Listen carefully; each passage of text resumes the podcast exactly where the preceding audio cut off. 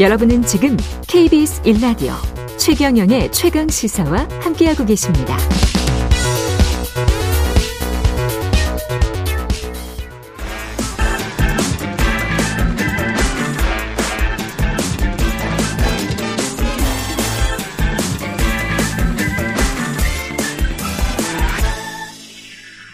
네, 한 번 더 뉴스 오늘은 정은정 작가와 함께 하겠습니다. 안녕하십니까? 네, 안녕하세요.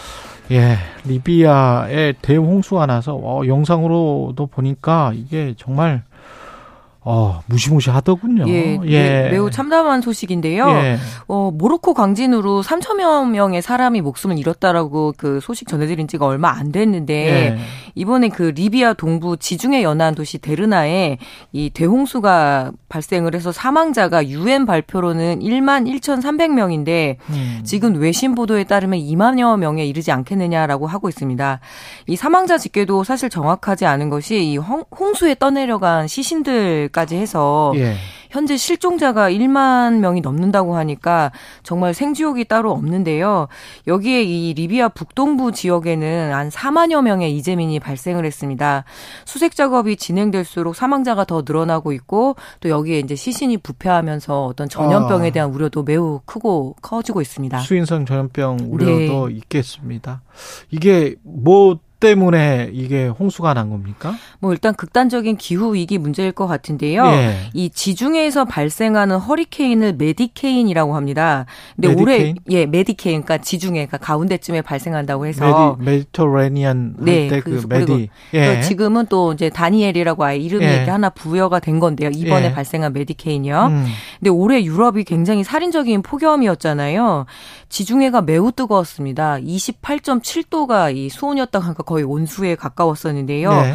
이 수증기와 열을 받으면서 굉장히 그 메디케인이 강해졌고 이 영향 때문에 튀르키예, 루마니아 등에 엄청난 비를 뿌린 다음에 이 리비아에 24시간 동안 약 400mm가 내렸다고 하는데 제가 찾아보니까 시간당 100mm면 폭포수가 쏟아지는 느낌이라고 하더라고요. 그렇군요. 그리고 산사태가 우려되고 침수가 우려되니까 그것 그것보다 4배 그리고 리비아의 연간 강수량의 80%라고 하니까 아마 청취자분들 좀 상상이 가실 겁니다. 정말 아비규환이었을 것 같아요. 그 우리 옆에 네. 태평양도 수온이 올라가고 그래서 우리도 지난번에 네. 당했잖아요. 지중해도 매우 뜨겁습니다. 28.7도까지도 올라갔으니까요. 28.7도 예, 수온이요. 지금 지금 뭐 9월인데 그죠? 예, 예. 예.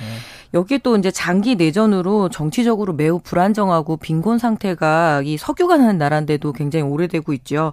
예, 그래서 게다가 이 리비아에 지어진 50년 전에 지어진 이번에 댐 붕괴가 굉장히 음. 큰 문제였었는데요. 1998년부터 이 댐이 굉장히 위험하다, 균열의 위험이 있다라고 지적을 했지만 어 적절하게 보수도 이루어지지 않고 그렇게 해서 붕괴까지 되면서 이런 좀 아비규환의 사태가 벌어져서 굉장히 안타깝고 또 행정력도 매우 미비했다고 합니다. 안전하게 빨리 대피를 하라고 이렇게 해야 했어야 되는데 집에 가만히 있으라라고 했으니까 더 많은 이제 그 희생자들이 나온 거고요.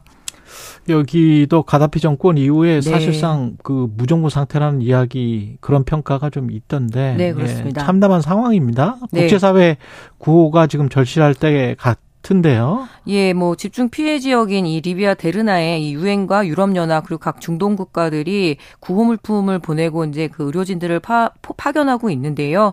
뭐 이것만으로는 부족하겠죠. 그래서 유엔이 이 리비아 대홍수 이재민 구호에 약 945억 원 정도의 긴급 모금이 필요하다고 하는데 한국도 리비아와 인연이 깊습니다. 예. 예, 우리나라 우리나라의 어떤 예, 예. 해외 건설 시장이 한 4위를 차지하는 매우 큰 시장이기도 하고요.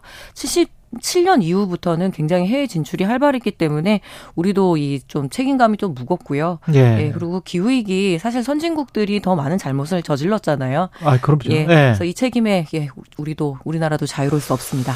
일본 대마도의 핵폐기장 그것도 고준희 핵폐기장이 들어섭니까? 고준희 네. 방사성 폐기물 처리장? 예, 후, 뭐 아직 들어서는 게 아니라 이제 건설 계획에 대한 그 계획들이 NHK 보도로 나왔는데요. 예. 후쿠시마 오염수 방류 소식 때문에 굉장히 핵과 관련한 우려가 지금 제기가 되고 있는데 부산에서 겨우 50km 떨어진 대마도 뭐 스시마 섬이라고도 하지요. 예. 여기에 이 핵폐기장 건설이 추진될 계획이 입안되고 있어서 매우 부산에서 50km? 예, 그러면 지금 여기 스튜디오 KBS 스튜디오에서 수원역 정도까지밖에 안 되거든요. 수도권이네. 예, 매우 가까운 거리라고 보시면 됩니다. 있습니다. 예. 게다가 이 고준위 핵폐기물 같은 경우에는 매우 그 뭐죠?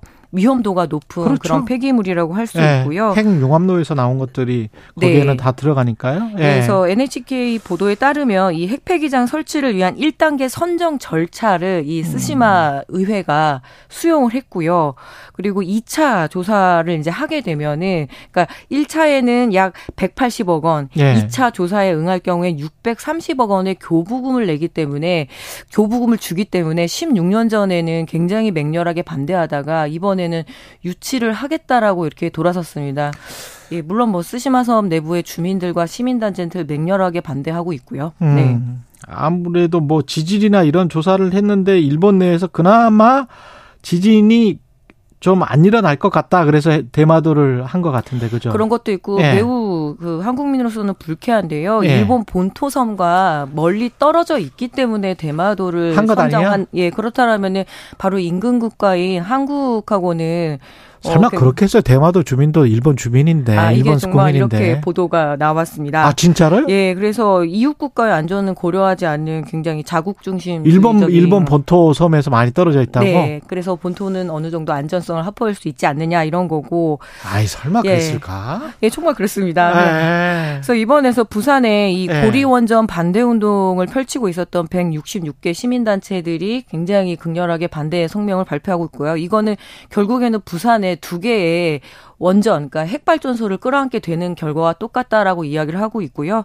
예, 더불어민주당 부산시당도 규탄 기자회견을 열었습니다. 우리도 핵발전소 자꾸 짓는다고 하는데 고준희 방사성 폐기물 처리장은 어떻게 할 건지 네. 유럽 기준에 따르면 먼저 선정하고 해야 되거든요. 예, 매우 지금 뭐 우리나라도 골치죠. 이것과 게다가 관련해서도 윤석열 정부가 명확한 로드맵을 제시하지 않으면 한국의 에너지 정책이 정말 산으로 갈 것 같아요. 네, 그렇습니다. 예. 그래서 이 부산이 수산 경제의 중심인데 이 음. 후쿠시마 오염수 방류에다가 게다가 대마도에 이렇게 핵폐기장까지 들어서면 지역의 문제뿐만 아니라 이게 대한민국에 굉장히 큰 문제로 발생하지 않을까 우려스럽네요. 지금까지 한 번 더 뉴스 정은정 작가였습니다. 고맙습니다. 네, 감사합니다.